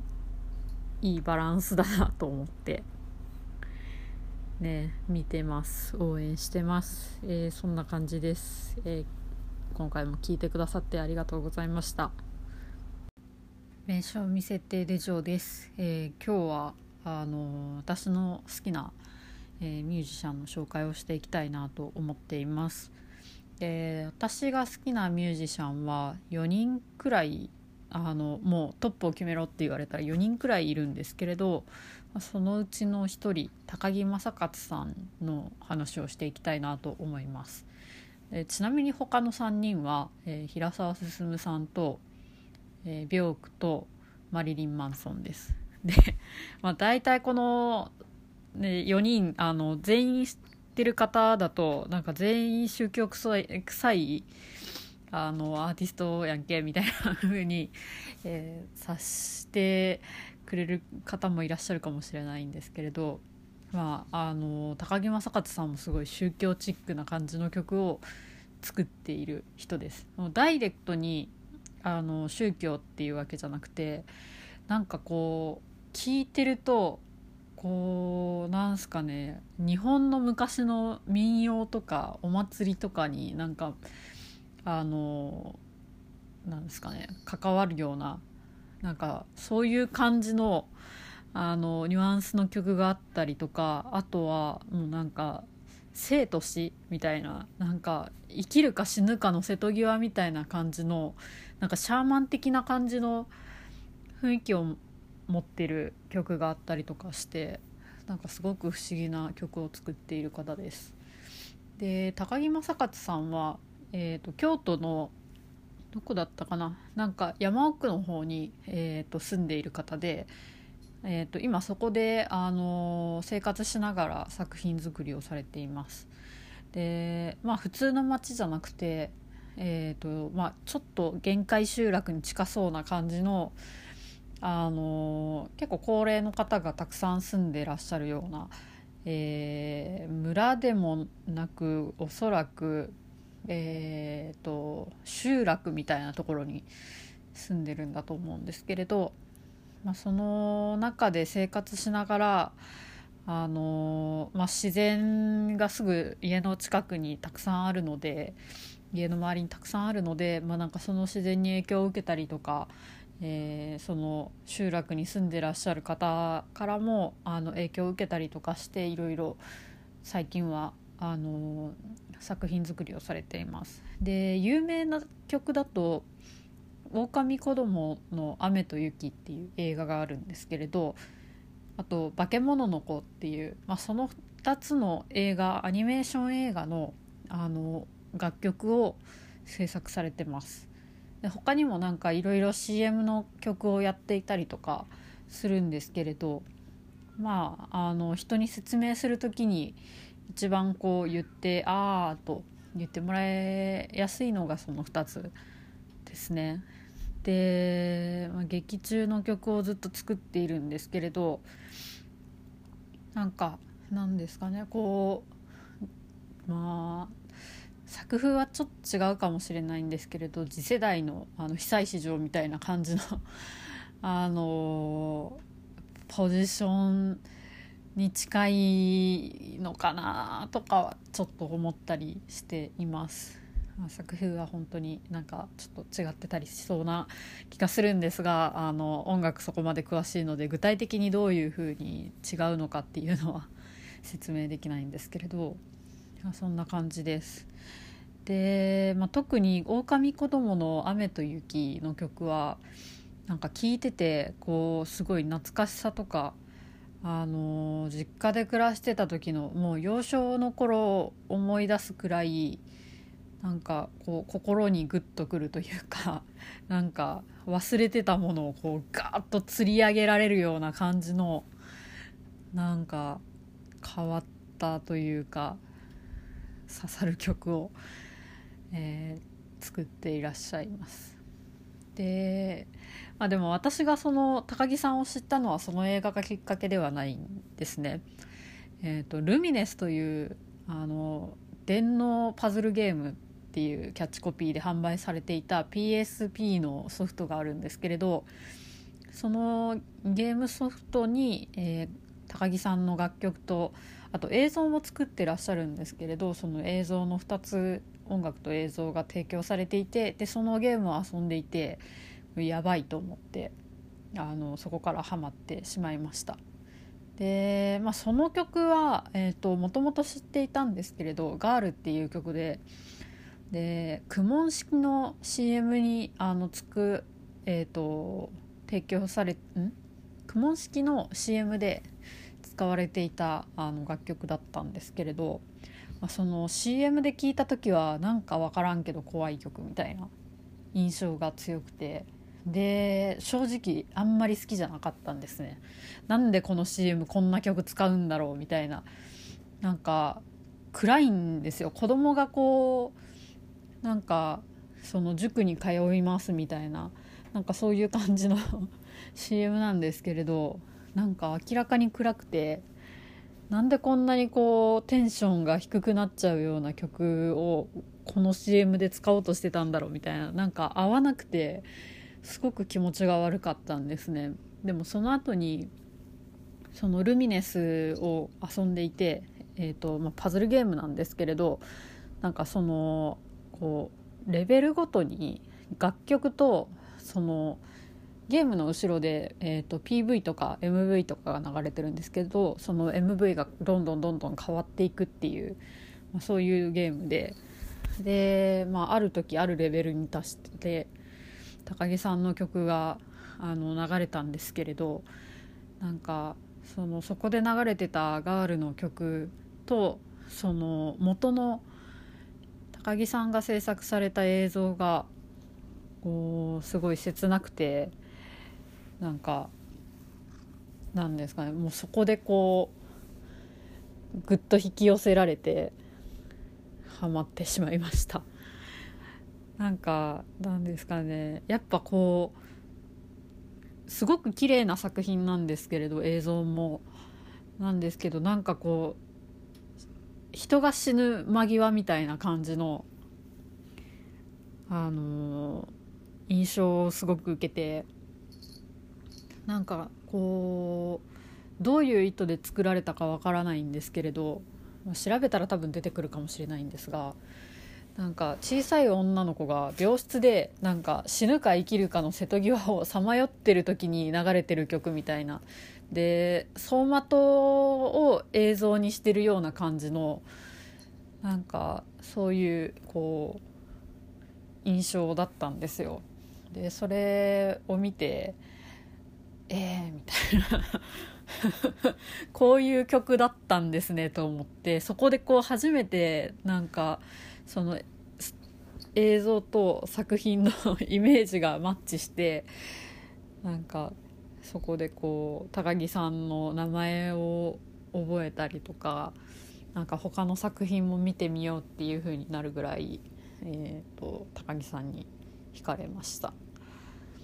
でまあそのルミネスの一番最初の作品とルミネス2っていう、まあ、その続編のパズルゲームでも高木さんが楽曲提供をしていてでそこからこう結構いろいろなんか、まあ、ネットを中心にあの違法かもしれなかったんですけれどえー、いろんな作品を見ました。で、まあ、その中でやっぱりこう一番なんですかねこうびっくりしたのがなんか目黒でやっていた、えー、コンサートにちょっと一度行ったことがあるんですけれどなんかそこでもやっぱりこう死ぬか生きるかの 瀬戸際みたいな曲ばっかりやってたんですね。でなんかなんですかねその曲を演奏していたあのコンサートはなんか昔出した高木さんが昔出した CD のなんかリマスターかなんか忘れたんですがなんかそういう感じのコンセプトの演奏会で。でえっ、と何だったかな。そうなんですよ。なんか最近の曲はもう本当にその京都に引っ越してから作られた作品はもう生きる喜びみたいな感じの 生きてて超ハッピーみたいな感じのあのテンションの曲が多いんですけれどそのちょっと前がもうなんか生きるか死ぬかもう死ぬしかないみたいな死んだら一人でしかいないみたいな なんかやばい曲いっぱい書いてたんですけれどでなんか私が私の捉え方がやばいだけかもしれないんですがなんか。なんですかねそのコンサートに参加してなんかもう死んだらどうなるみたいなことをずっと考えさせられる なんかそんな曲ばっかりであのなんか今まで参加したコンサートでは あの全然感じなかった感覚をあの感じました。いやーなんかもう本当にあのー、どっから死んだか分かんないんですけれどなんかこう気づいたらこう死後の世界みたいな感じの曲ばっかり流れててでなんかなんですかねもうこう死んだら暗い闇の中でもう完全に一人みたいな誰にも会えないしなんかなんか自分が何者でもないみたいななんかそんな感じのわけわからん悟りがバーッとなんか 頭に湧くようななんかびっくりする感じの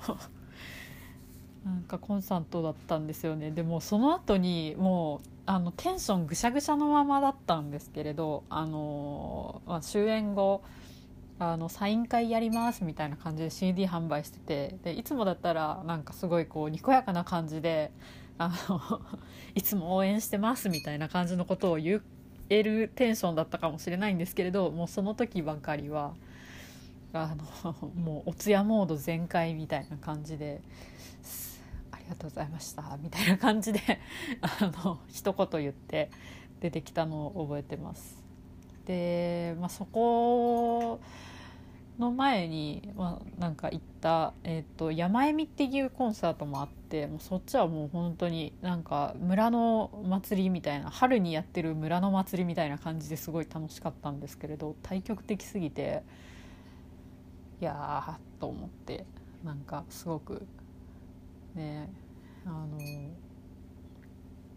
考えることがいっぱい ありました。えー、語彙力がなさすぎるのでこの辺で終わりたいと思います。聞いてくださってありがとうございました。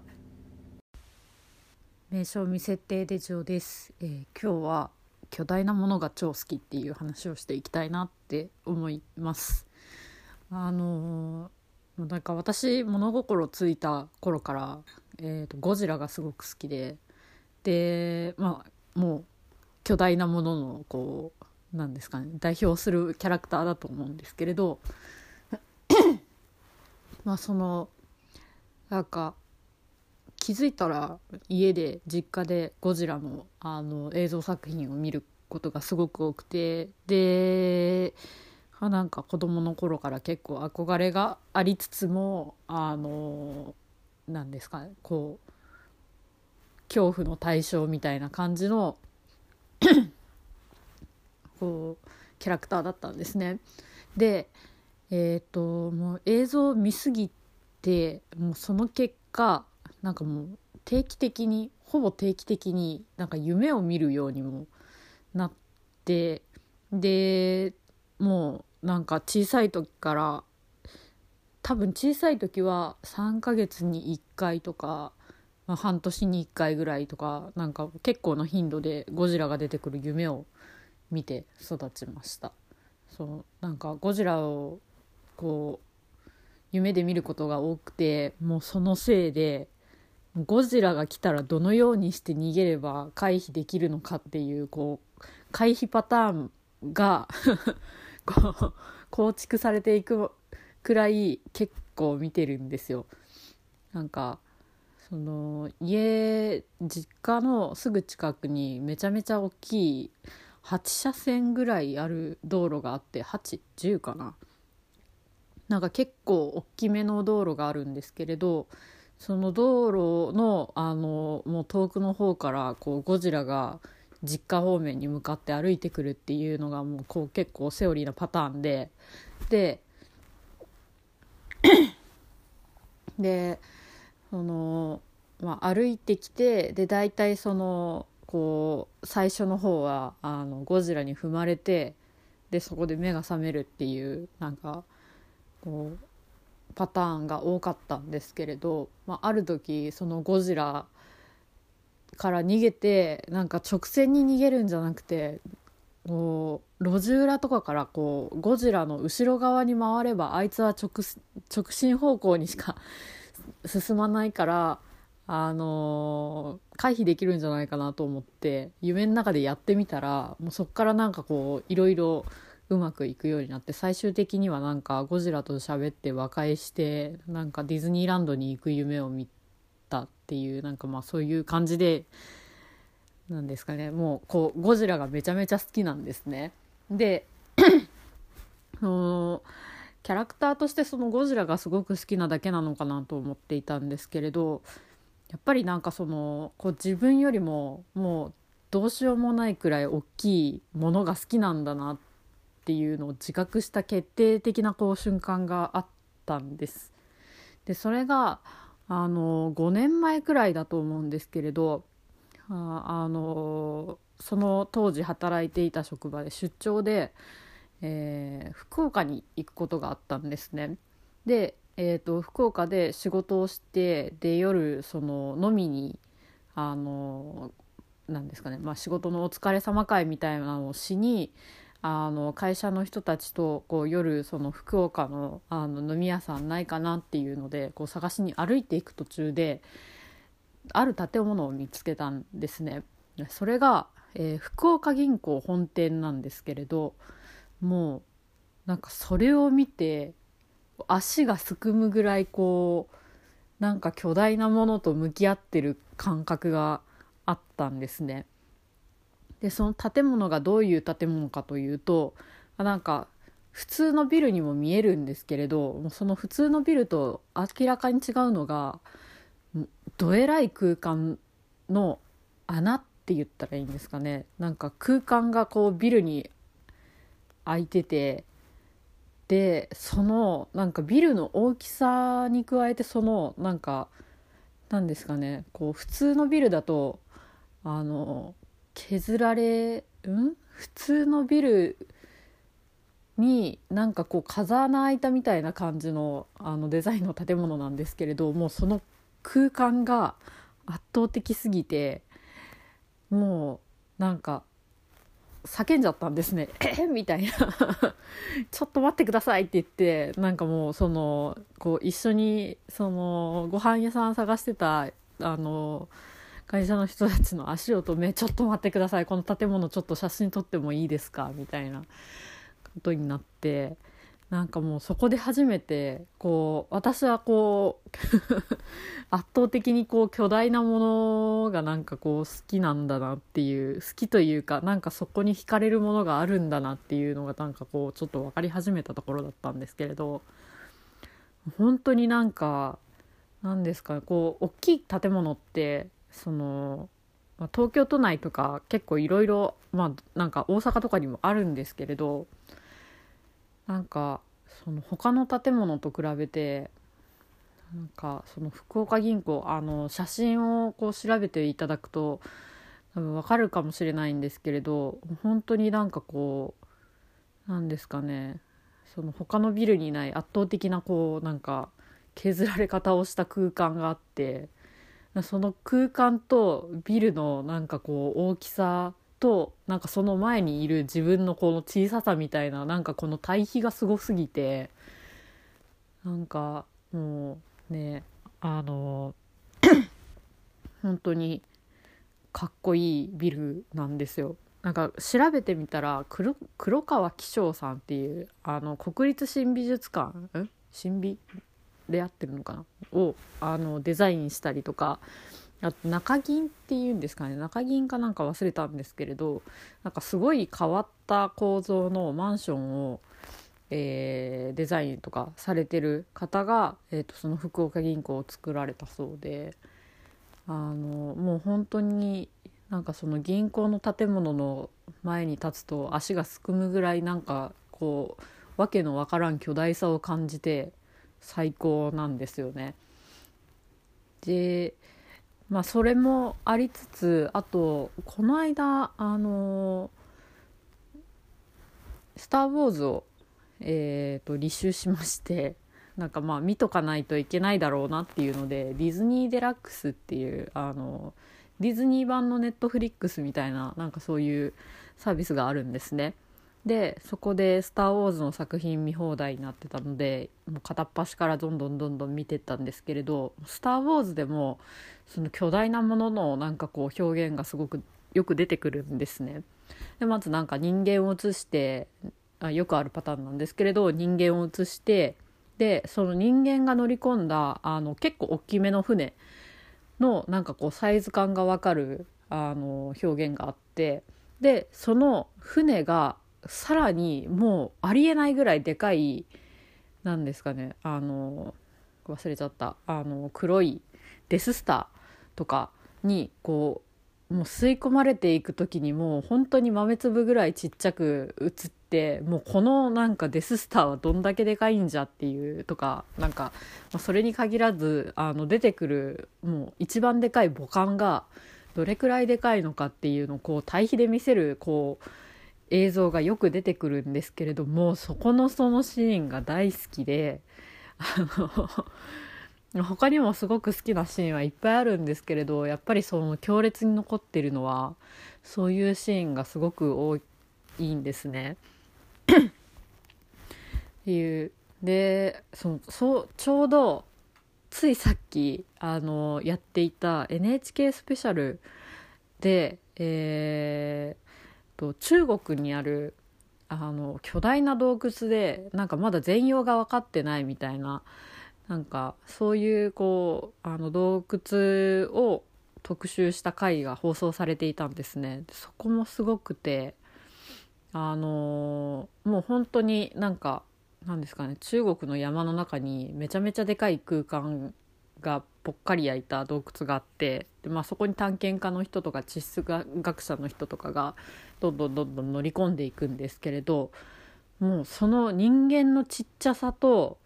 そのあの最終的にその洞窟があの中国の照明屋さんによって あの巨大なライトでこう中がガンガンガンガン照らされていくっていうなんかそういう感じの話だったんですけれど照らされた時に出てくる空間の広さとあと中にある岩の巨大さと鍾乳洞とかのなんかこうクソデカさに対するあのおじさんたちの小ささがもうすごすぎて。なんかギャップがもう激しすぎてなんかもうここの中に私が入ったりしたらもうなんかそのまま死んじゃうだろうなっていうこう嬉しすぎて なんか脳みそ痙攣しちゃうんじゃないかなっていうぐらい